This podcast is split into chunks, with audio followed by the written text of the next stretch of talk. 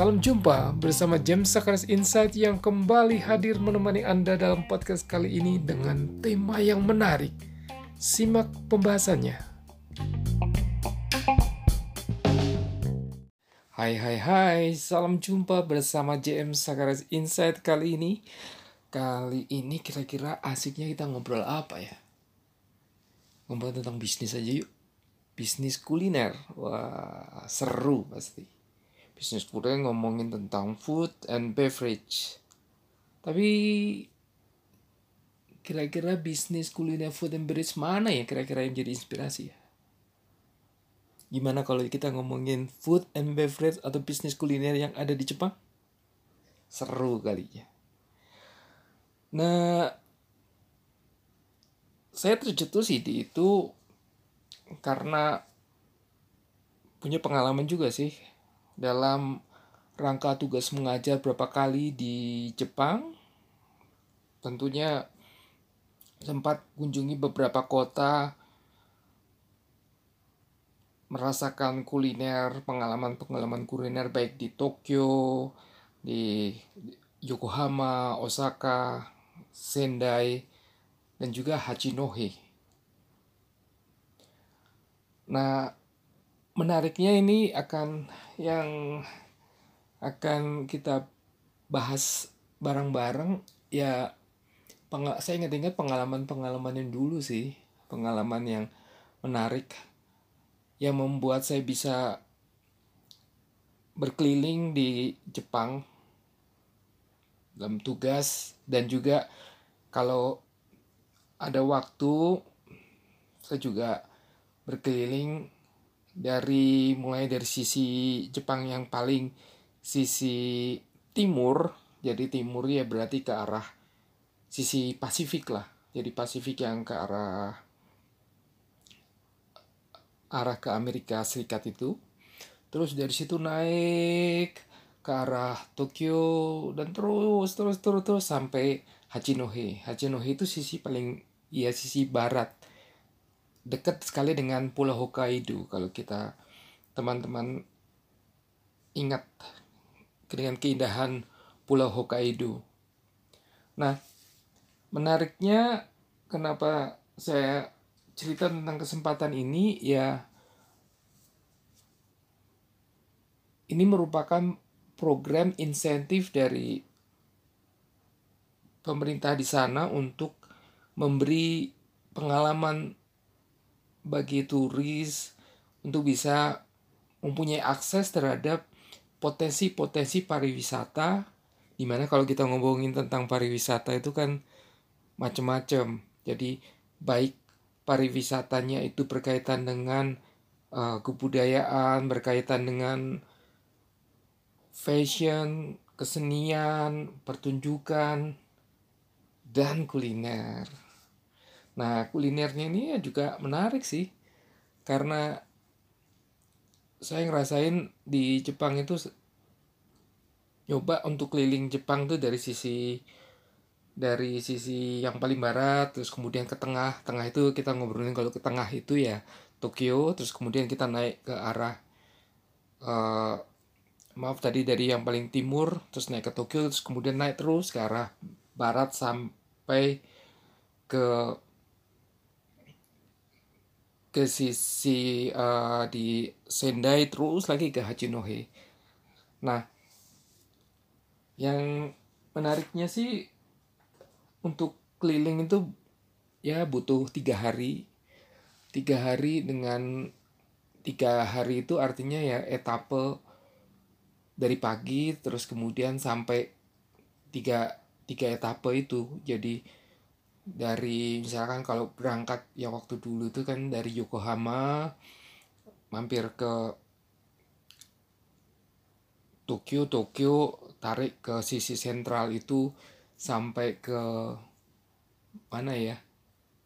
Ke antara Nagoya Osaka terus kemudian hari berikutnya sampai ke arah Fukuoka jadi sisi timurnya baik lagi waktu itu base-nya memang di Yokohama antara Yokohama dengan Tokyo situ dan kemudian besoknya lanjut ke arah barat ke Hachinohe yang kalau terus ke uh, pulau Hokkaido tadi. Nah,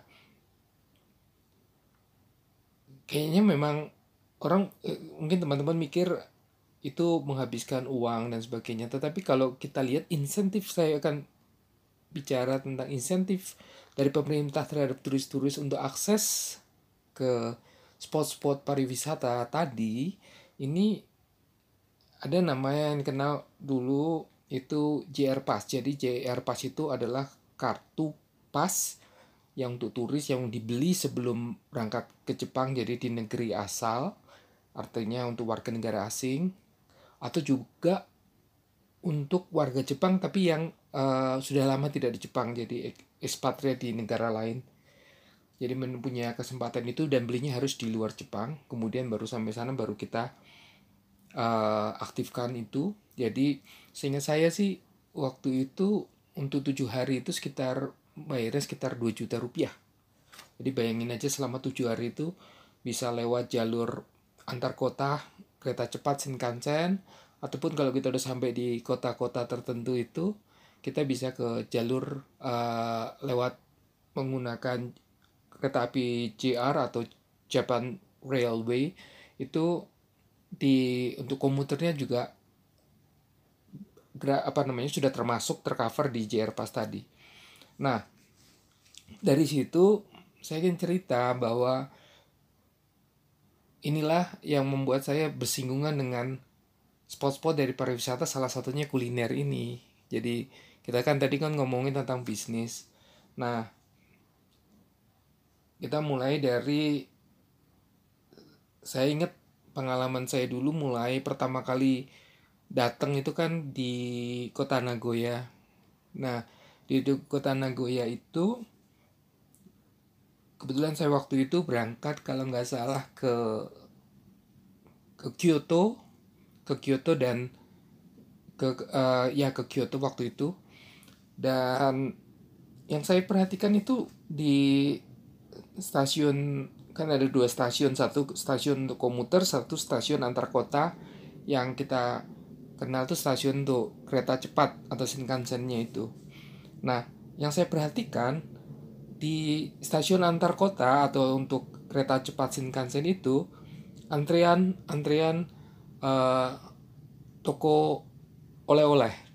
Jadi itu jadi kayak sudah menjadi kebudayaan untuk orang Jepang kalau pergi di suatu kota kemudian pulang tuh membawa oleh-oleh sama seperti kita tentunya kan dan uh, nah yang saya ingin cerita itu menariknya di sisi kita bisa ng ngambil inspirasinya itu dari sisi bisnis. Artinya mereka itu membuat kemasan untuk oleh-oleh itu dalam bentuk seperti kado. Jadi bukan seperti kalau kita kan bisa macam-macam bentuknya dan uh, maksud saya kado tuh maksud kado yang yang kotak terus kemudian dipen ya cukup lux lah harganya sekitar 100 yen sampai 2000 yen. Nah saya tidak tahu filosofinya apa tentang kenapa bentuknya itu harus agak lux atau seperti kado gitu kan. Mungkin kalau saya berpikir saat ini itu terkait ke bagaimana sih respect orang untuk memberikan sesuatu itu dalam kalau kita lihat di budaya budaya untuk di Jepang itu kan ada budaya entah budaya pengaruh dari budaya macam-macam termasuk salah satunya budaya Sen budaya kesempurnaan. Jadi pemberian sesuatu itu ada suatu kesempurnaan. Jadi kalau kita lihat tuh produk-produk di Jepang termasuk yang saya bicarain bicarakan di sini tentang uh, oleh-oleh tadi itu bentuknya seperti kado dibungkusnya lux dan ya sudah pasti rapi terus kemudian menarik anggun atau elegan lah. Kalau kalau mungkin kita bisa bandingkan dengan saat ini uh, persepsi yang sama kalau kita misalkan Anda uh, beli notebook uh, keluaran dari Apple misalkan Mac itu nah packagingnya bersama bentuknya uh, dalam bentuk the, seperti kado terus dibuka ada terlebih teratur dan sebagainya dan kalau kita kalau baca tentang sejarahnya Steve Jobs itu memang sangat terpengaruh oleh budaya-budaya kesempurnaan ataupun uh, tentang budaya Zen itu. Jadi kalau kita tarik benang merahnya sih ada uh, ada korelasinya. Nah, kembali ke tentang bentuk yang uh, elegan itu saya jadi ingat saya akan hubungkan juga pengalaman-pengalaman yang yang apa ya uh, pengalaman yang cukup lucu karena waktu itu dalam event yang berbeda saya terbang untuk ngajar di Sendai dan kemudian saya sempat transit di di Osaka. Nah, transitnya kenapa saya pilih transit di Osaka karena supaya kan ganti ganti karena kan kalau ke beberapa kota itu kan ada pilihan transitnya itu bisa di Tokyo, ada bisa pilihannya di uh, Osaka ataupun sebelumnya saya juga ke Nagoya. Makanya saya berpikir bagaimana saya mengambil rute itu yang transitnya itu beda-beda sehingga pengalaman untuk transit itu saya gunakan untuk uh, memperpanjang waktu saya di Jepang dengan memperpanjang untuk menginap di kota transit atau extend satu hari atau dua hari. Dan waktu itu di Osaka ada festival saya lupa namanya ya. jadi salah satu festival yang terbesar di Jepang. Jadi festival itu dari pagi sampai malam. Jadi mulai dari uh, kalau itu namanya apa ya?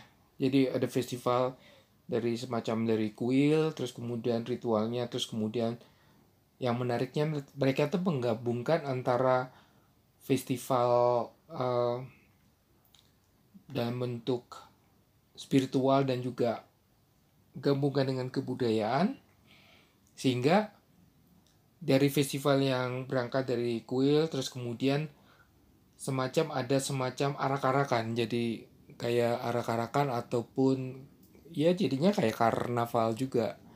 Jadi mulai dari uh, jalan dikosongkan dari hari biasanya yang penuh yang ini jadi lengang dan kemudian orang-orang lokal menggunakan pakaian uh, kimono dan pakaian tradisional untuk lainnya yang berwarna-warni dan kemudian sambil menari dan dilanjutkan uh, lewat sungai. Terus ada apa namanya? Kapal hias.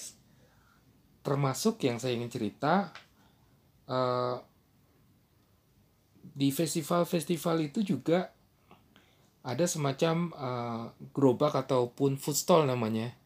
Itu yang menjajakan. Jadi kalau udah selesai kembali lagi ke tempat di daerah pusat kegiatannya itu terus kemudian aneka kuliner yang kita bisa coba. Ya kalau kalau kita orang Indonesia biasa memang udah terbiasa kalau di nikahan itu kan suka makan tempura ya salah satunya seperti tempura ataupun uh, kue-kue yang yang yang bulat-bulat kue mochi terus kemudian kue yang seperti pukis tapi bentuknya bulat dan beraneka ragam uh, bentuknya. Yang tadi ingin saya cerita tentang uh, oleh-oleh itu terkait kalau ini pengalamannya beda, pengalamannya di di stasiun Osaka. Jadi uh, tepatnya sih Osaka khusus untuk yang di untuk kereta cepat Shinkansen. Nah, waktu itu kan karena pengalaman untuk kemampuan antara yang penjaga toko untuk oleh-olehnya dan saya sendiri komunikasi kan tidak tidak tidak terlalu tidak terlalu mudah karena mereka orang lokal terbiasa dengan bahasa Jepang tidak dengan bahasa Inggris saya sendiri tidak fasih juga dalam berbahasa Jepang. Jadi untuk menanyakan uh, isi dari kan bentuknya tadi kan kotak dan bentuk seperti kado yang tertutup nah saya kan harus menanyakan ini isinya apa. Terus kemudian kue mochi macam-macam isinya apa dan uh, ada green tea ada coklat dan macam-macam. Dan yes yang di tulisannya itu kan bukan tulisan uh, tulisannya dalam bentuk huruf Jepang kanji. Dan hiragana katagana dan sebagainya. Dan akhirnya saya berkomunikasinya dengan menggunakan kamus ya saya, saya bawa kamus dan kemudian menanyakan.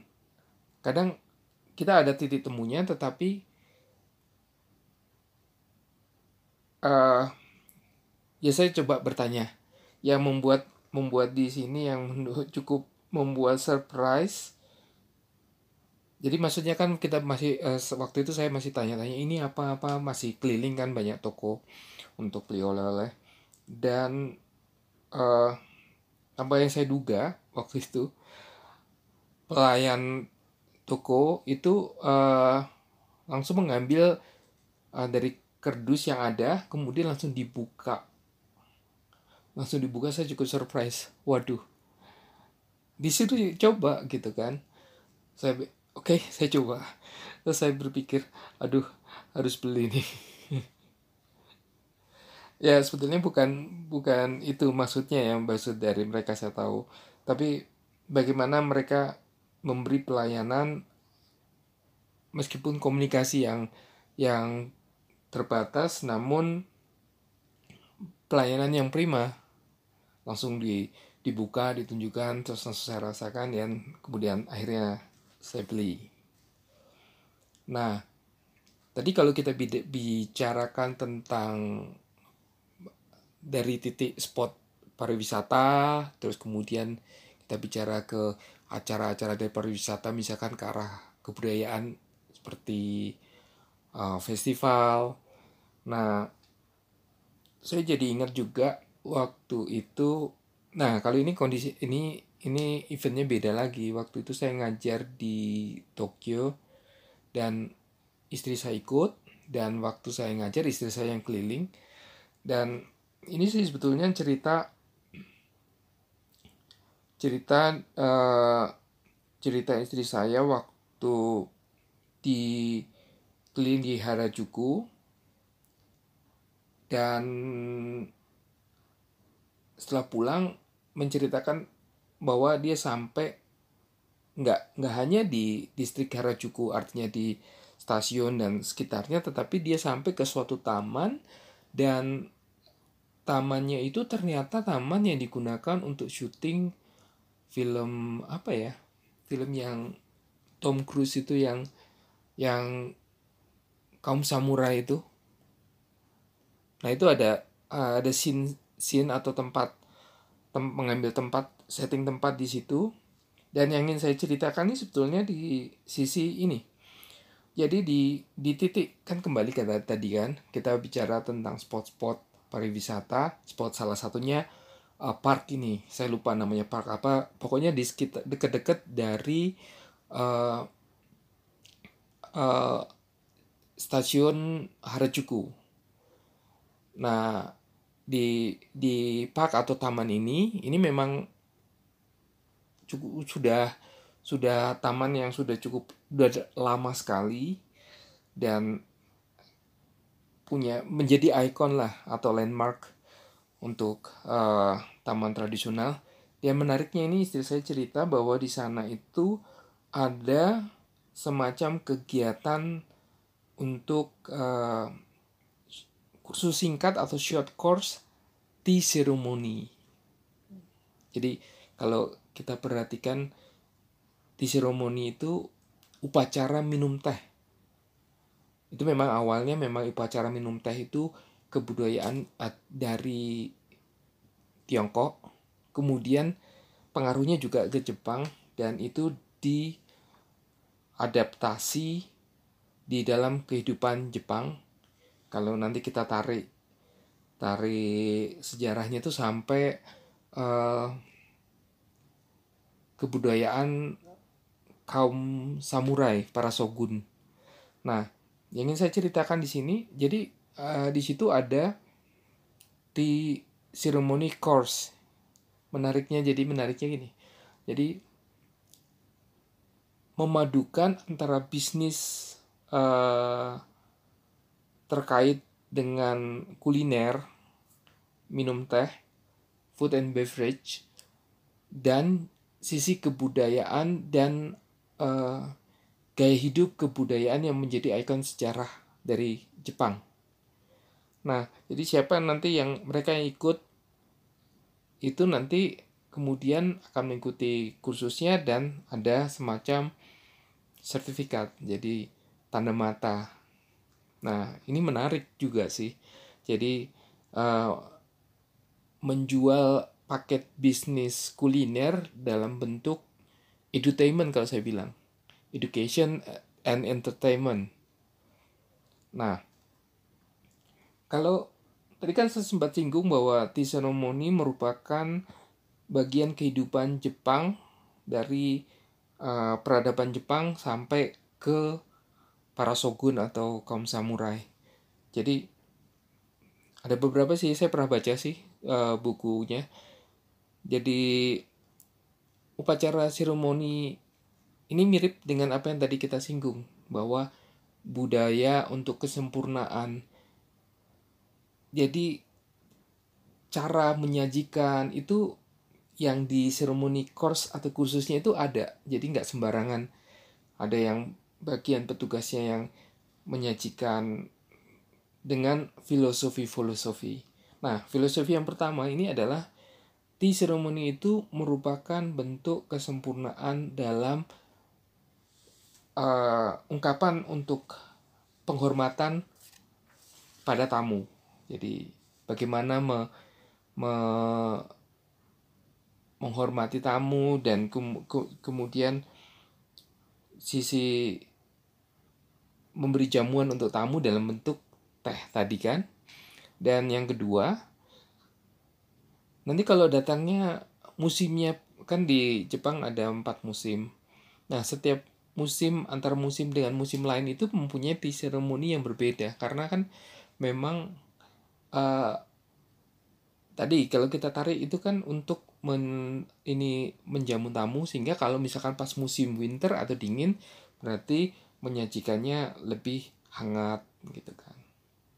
Dan yang saya pernah baca di sejarah untuk di seremoni ini khususnya untuk kode etik kaum shogun atau juga kaum samurai jadi kode etik itu uh, sisi integritas ataupun sikap kesatria. Jadi ada suatu kode etik kaum samurai itu kalau masuk ke tempat untuk ceremony itu harus melepaskan senjatanya. Jadi memang dia datang untuk bukan untuk berperang, dia datang untuk masuk ke kode etik dari tea ceremony tadi.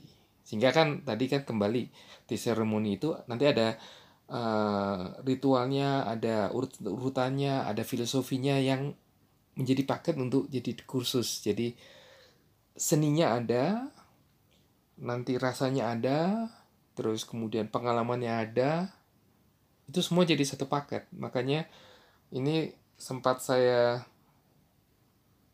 singgung di sini bagaimana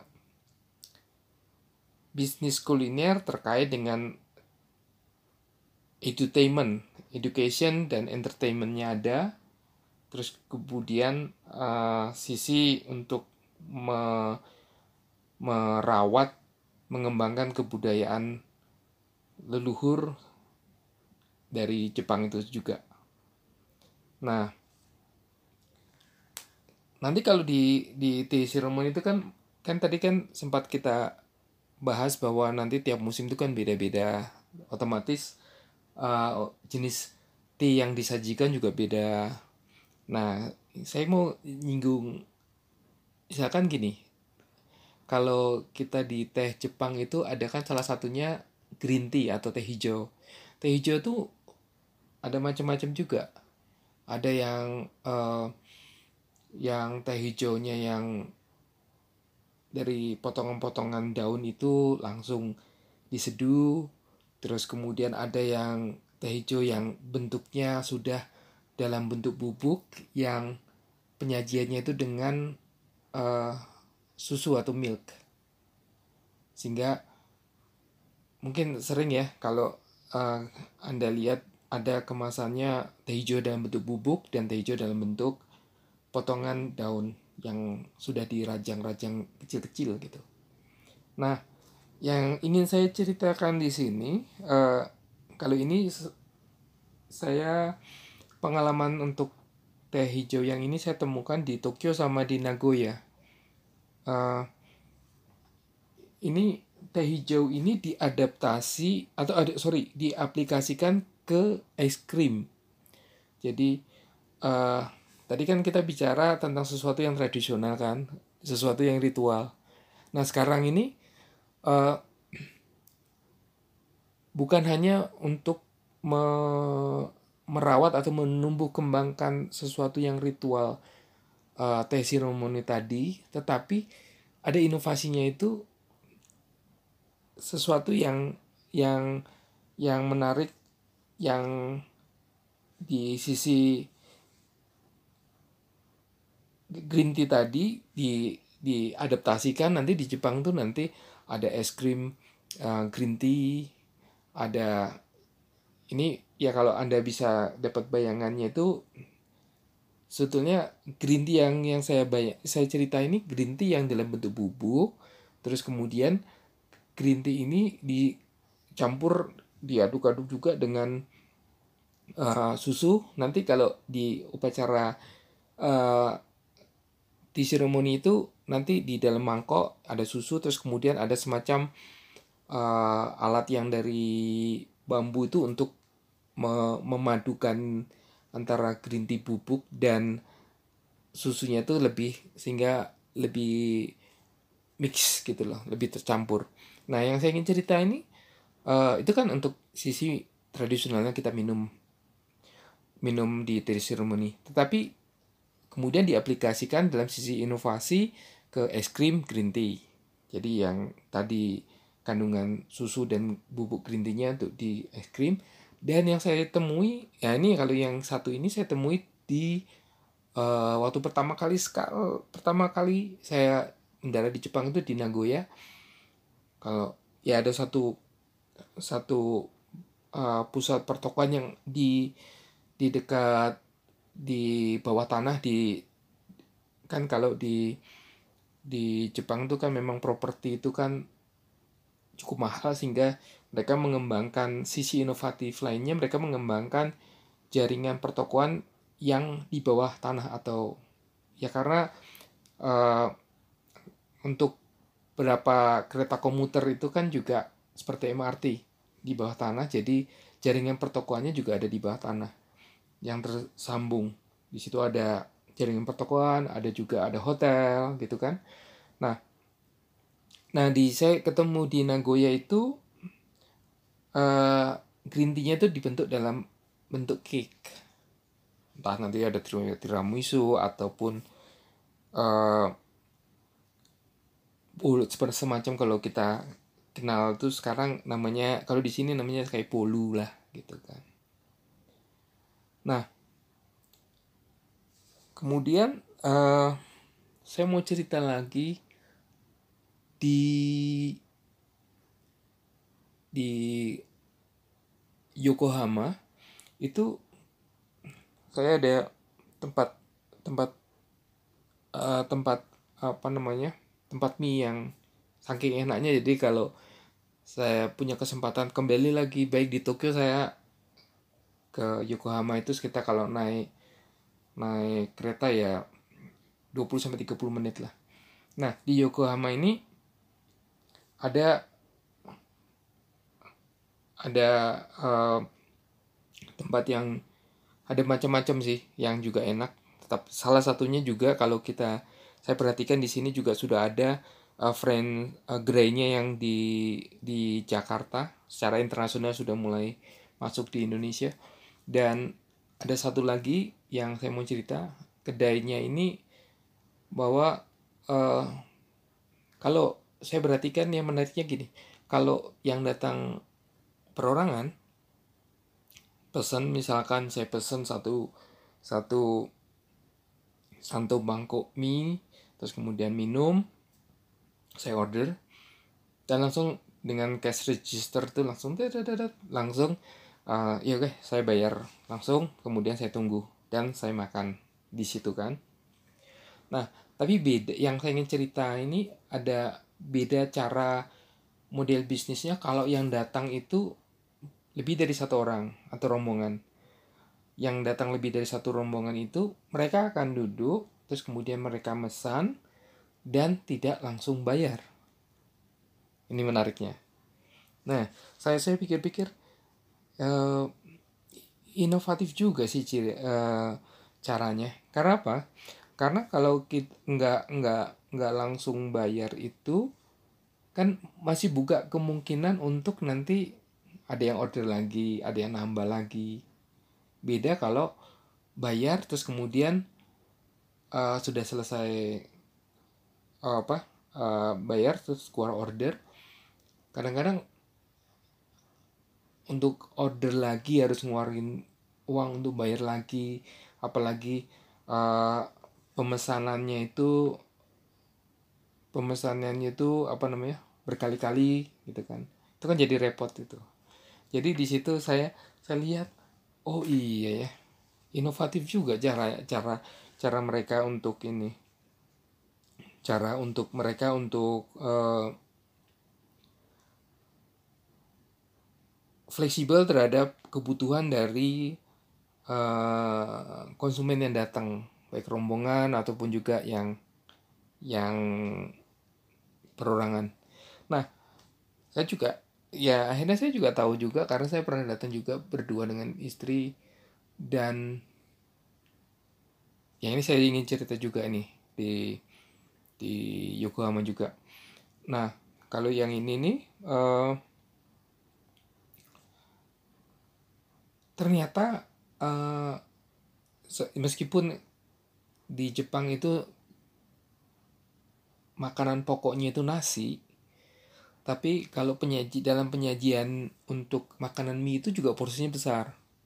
Nah, ini yang membedakan dengan kita-kita yang di di Indonesia. Nah, waktu itu saya merasa karena saya udah berapa kali di sana, saya merasa aduh saya nggak nggak kuat kalau kalau kalau harus beli dua belum tentu habis gitu kan. Nah, kan lain kalau beli satu kan nggak bisa apa harus ngabisin ataupun nggak bisa minta beli setengah kan nggak bisa nah waktu beli kami datang berdua saya saya ngambil keputusan ya udahlah saya coba tanya bisa nggak kalau kami dapat uh, piring piring kosong terus kemudian nanti saya akan order lain lah gitu kan soalnya kami jujur kami bilang bahwa porsinya terlalu besar dan mereka menyajikan dengan dengan hangatnya gitu kan. Nah ini yang saya saya ber, saya merasakan bahwa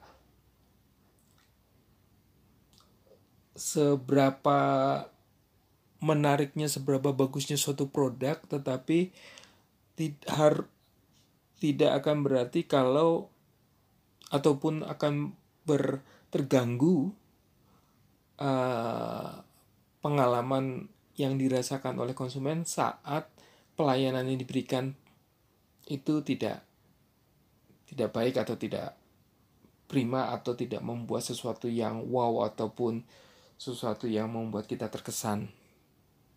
Ini yang jadi kalau memang kalau kita lihat dengan di Jepang tuh memang mereka tradisinya bahwa sikap menghormati terhadap tamu, sikap menghormati menjadi tuan rumah yang baik itu memang menjadi tradisi yang yang sama dengan kita di sini sih ya kan kalau kita di Indonesia kan selalu berpikir bahwa ada tamu bagaimana kita bisa memberikan sesuatu yang terbaik yang bisa kita lakukan sama dan dan harusnya kita uh,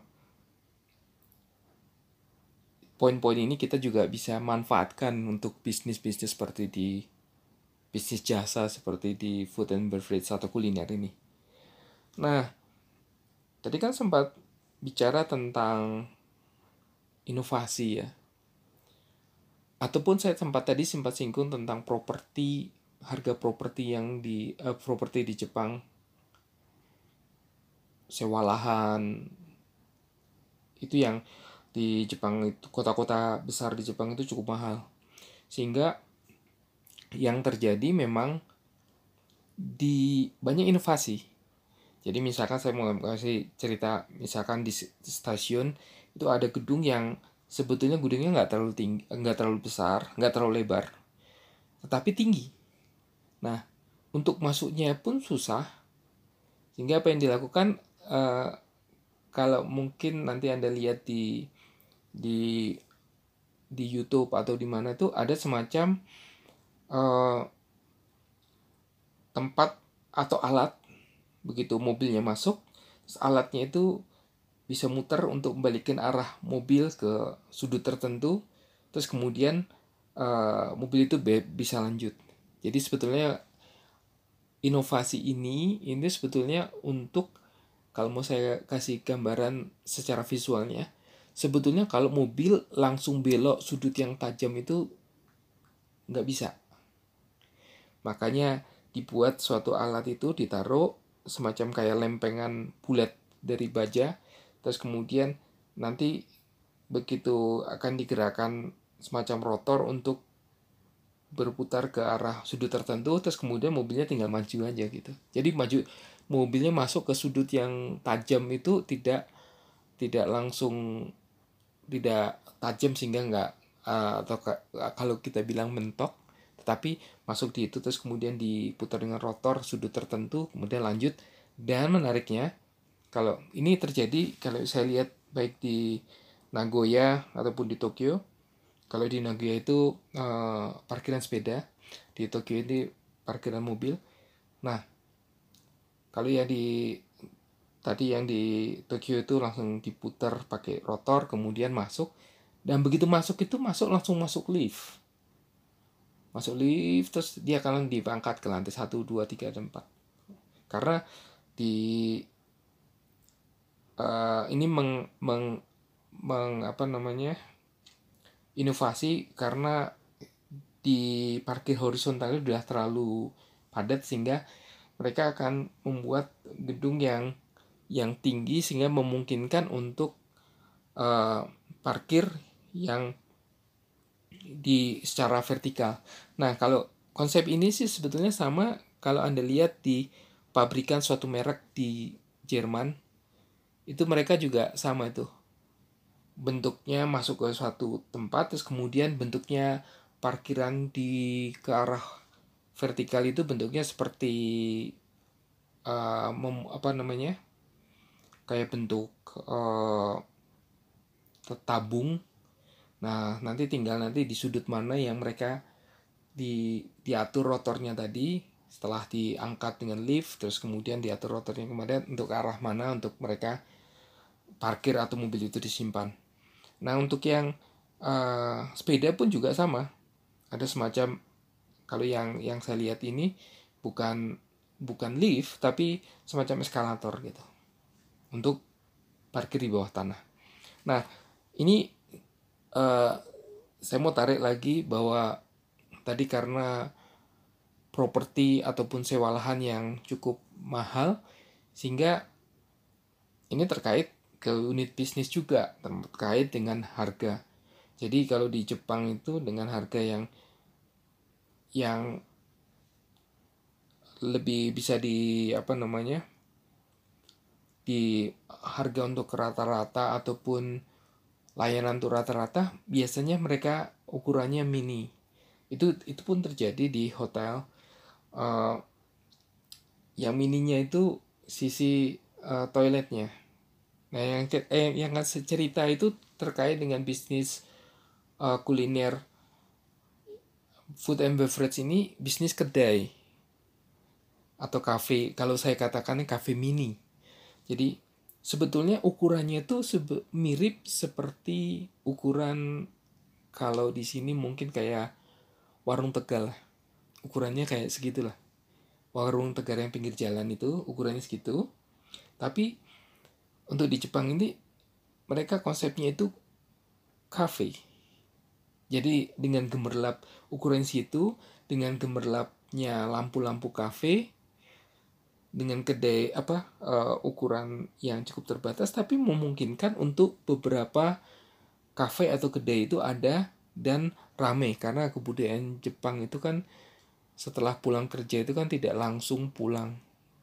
Jadi rata-rata mereka menghabiskan waktu untuk ber, bersosialisasi dengan dengan rekan kerja ataupun sisi me, me, me, me apa namanya melepaskan kepenatan dari pekerjaan yang cukup menyita perhatian ataupun fokus kemudian kepenatan ataupun juga sama seperti kita di sini ketemu orang untuk rekan bisnis dan lainnya. Nah, keberadaan kafe ini yang saya lihat ini di di Sendai juga uh, keberadaan cafe mini ini eksis dan ini yang menurut saya uh, konsep yang tadi kita gambar inovatif ini artinya uh, yang kecil itu bisa eksis dan hidup seukuran uh, warteg pinggir jalan itu dan menariknya ada ada lantai lantai dua atau bertingkat.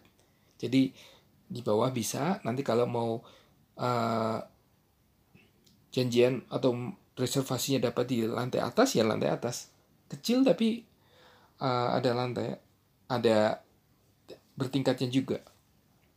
Dan kalau saya bicara tentang uh, inovasi ini, saya ingin cerita ini kalau yang ini ini di Tokyo, di di pasar tradisional Tokyo Nah, pasar tradisional Tokyo ini yang yang ingin saya ceritakan ini sama aja tadi makan mie, tetapi yang uniknya ini uh, ukurannya kan kecil. Kalau paling ukuran ukurannya itu paling 2 2 meter atau dua setengah meter. Yang yang setengah meter itu sudah habis untuk uh, ya benar yang setengah meter itu yang sudah habis yang setengah meter aja itu sudah habis untuk milih menu sama bayar secara uh, pakai vending mesin jadi sama kalau kita lihat sekarang kan di stasiun kita sudah biasa tuh kita beli minum pakai vending mesin kalau di sana dari ukuran yang dua setengah meter itu setengah meternya itu untuk kita milih menu pecet pecet. Terus kemudian kita masukkan uang uh, uang kertas dan kemudian ordernya keluar. Meskipun di pasar dan ruangannya apa lahan apa tempatnya itu space-nya kecil itu terjadi. Nah, saya kan pikir waktu itu dan sebetulnya saya udah lihat sih. Dengan lah wak, uh, space yang tinggal 2 meter hanya dua orang atau dua sam ya dua kalau nggak tiga. Bisa dibayangin kan? Dua meter dua atau tiga paling banyak. Berarti yang makan itu uh, posisinya cukup terbatas yang memungkinkan untuk makan dengan posisi dalam space yang terbatas ya berdiri. Jadi ini menariknya inovasinya di sana itu di tempat yang tinggal 2 meter yang yang cukup terbatas itu makanya sambil berdiri. Ini yang menarik. Dan ya rame-rame aja juga sih.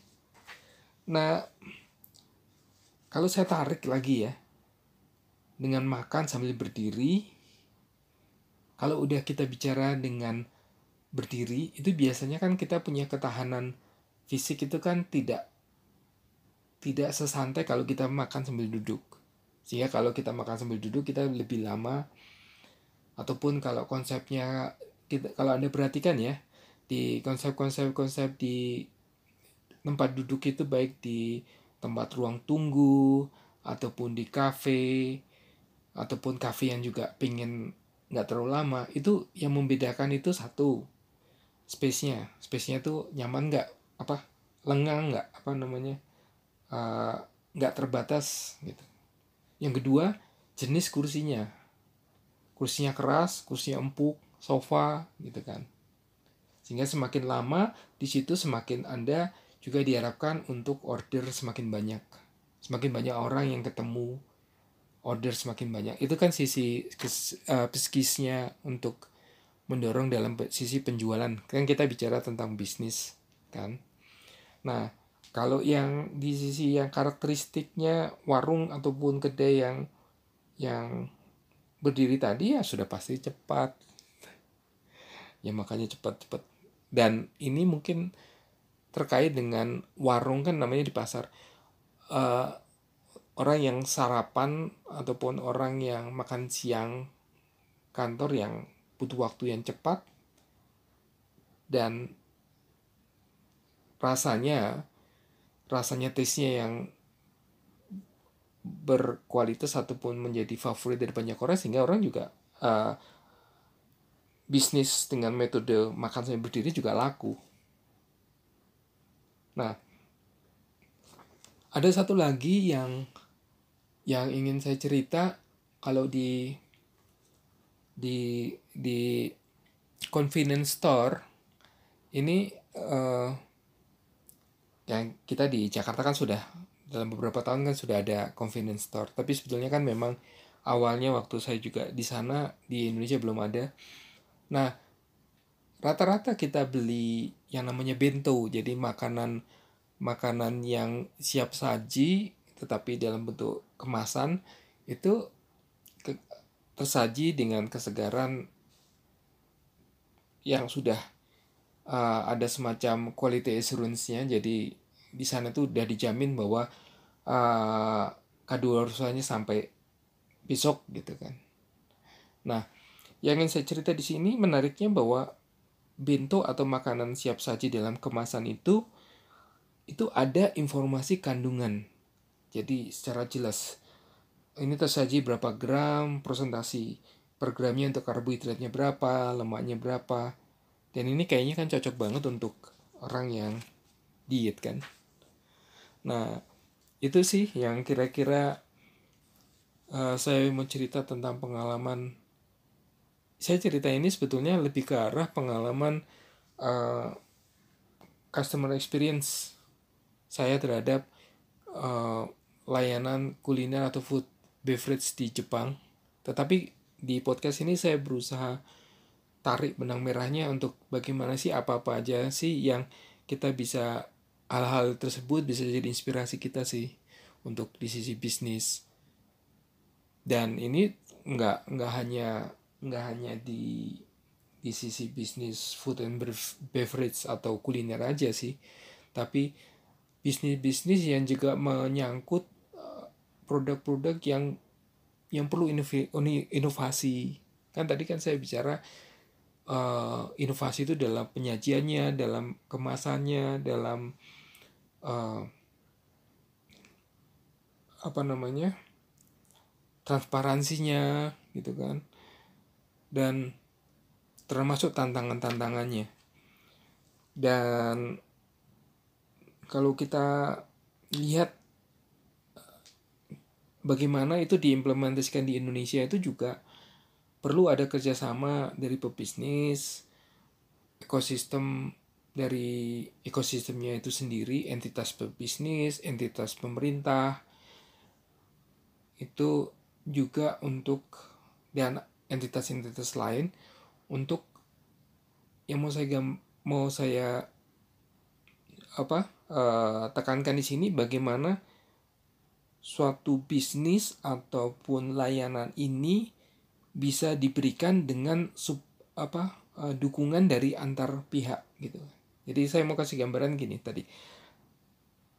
Tadi saya bicara tentang bisnis kuliner food and beverage di Jepang. sempat saya singgung tadi saya sebagai turis bisa akses dari ujung timur terus ke tengah naik ke sampai ke barat itu karena mendapat insentif dalam sisi transportasi dari pemerintah ataupun jawatan transportasi di sana dalam bentuk uh, kartu pas tadi. Yang di yang di insentif itu dalam bentuk uh, keringanan atau promo untuk beli dalam kartu pas tadi dalam periode tertentu. Nah, ini yang memungkinkan saya untuk keliling kan. Jadi, kalau di bisnis itu kan sebetulnya bagaimana kita mengakses akses dulu itu kan itu juga harus dipikirkan. Karena nanti kan entah kita entah itu online ataupun secara fisik eh, tokonya ada yang kita datang ataupun kita online uh, kita akses itu itu kan secara infrastrukturnya itu harus ada. Kalau jadi kalau kalau kita bicara datang ke toko fisiknya ya tadi insentif untuk akses lewat transportasi baik itu darat laut udara atau macam-macam. Kalau untuk untuk secara layanan online, jadi akses infrastrukturnya ya ke akses baik itu bagaimana uh, layanan atau bisnis online itu bisa ditarik ke suatu platform yang gampang diakses itu satu. Terus yang kedua, bagaimana ada insentif misalkan masuk ke datang so turis ini misalkan datang ke Indonesia terus kemudian dapat semacam uh, kupon potongan. Nah, kalau saya cerita lagi kalau di Jepang itu juga di buku-buku di buku-buku turis itu ada nanti di bagian belakang itu ada kupon-kuponnya. Nah, kuponnya itu nanti bisa ditukar tukar di mana langsung kita bisa lihat oh saya tertarik ini saya ke tempat ini saya tukar. Jadi sebetulnya ini yang saya katakan tadi. Uh, insentif untuk mendorong orang itu untuk datang tertarik dan membelanjakan. Terus kemudian tadi kan kita bicara tentang uh, bagaimana juga antar antar aspek itu saling mendukung. Sehingga tadi kalau sempat dengar istilah edutainment itu antara education dan entertainment. Contohnya ke uh, di ceremony course tadi. Dan juga itu sebetulnya arah kaitannya dengan kalau ditarik lagi itu arah kaitannya bisa masuk ke di festival ataupun di spot-spot yang ikonik seperti taman yang melegenda ataupun menjadi landmark dari suatu kota. Dan juga itu ditarik juga lagi menjadi sesuatu yang bisa dijual dalam bentuk uh, tour guide sejarah ataupun kebudayaan. Dengan dengan cerita sejarah itu kan tadi cerita tentang uh, kaum samurai, kaum shogun, bagaimana mereka meng, apa kehidupan untuk uh, upacara minum tehnya untuk saling menghormati atau bersifat satria terhadap tamunya, terus juga karakteristik yang lain. Nah, itu kan sisi kebudayaan yang juga bisa dijual. Jadi menjualnya itu tidak terpisah tetapi dan kalau mau istilah yang sekarang itu kan kolaborasi. Dengan inovasi inovasinya kan macam-macam. Tadi tarik lagi uh, green tea itu tarik bisa untuk untuk es krim bisa untuk cake dan inovasi itu lahir atas tantangan-tantangan yang ada. Tadi kan sempat disinggung uh, sewa lahan atau properti yang mahal sehingga ada kafe yang mini yang bertingkat ataupun ada kedai yang makannya harus berdiri. Terus kemudian sisi inovasinya juga fleksibel dalam metode pembayarannya itu kalau orang yang datang uh, perorangan dan juga rombongan dan yang terakhir yang yang saya kembali saya singgung bahwa ini kan kita bicara ke uh, bisnis food and beverage. Bisnis bisnis food and beverage itu kan berkaitan dengan sesuatu langsung atau tidak langsung terkait dengan kesehatan. Sehingga quality assurance atau sisi kualitasnya itu harus dipertanggungjawabkan. Dan memang bisnis di Jepang itu memang untuk sampai mendapat izin untuk berjual menjual makanan ataupun layanan makanan dan minuman itu dengan uh, standarisasi tertentu termasuk ketat tadi ingat tadi kan uh, transparansi informasi kandungan uh, lemak kandungan lemak kandungan karbohidrat dan juga uh, per gramnya terus kemudian es uh, kadar luarsanya nah ini semua ini menjadi uh, kalau saya lihat itu semacam best practice yang bisa menginspirasi kita semua sih. Sehingga dari apa yang pengalaman pengalaman tadi memercik suatu ide-ide baru suatu terobosan-terobosan baru dan mengingatkan kita bahwa tantangan-tantangan ada itu tidak membuat mundur tetapi harus ada gebrakan yang baru dan kolaborasi juga. Enggak dari JM kali JM Sakarias Insight kali ini tentang bisnis kuliner food beverage di Jepang biarlah menjadi inspirasi bagi kita semua. Sampai jumpa dan ciao. Terima kasih telah menyimak podcast James Sakaris Insight kali ini. Kiranya hadirkan inspirasi untuk hidup kita lebih baik.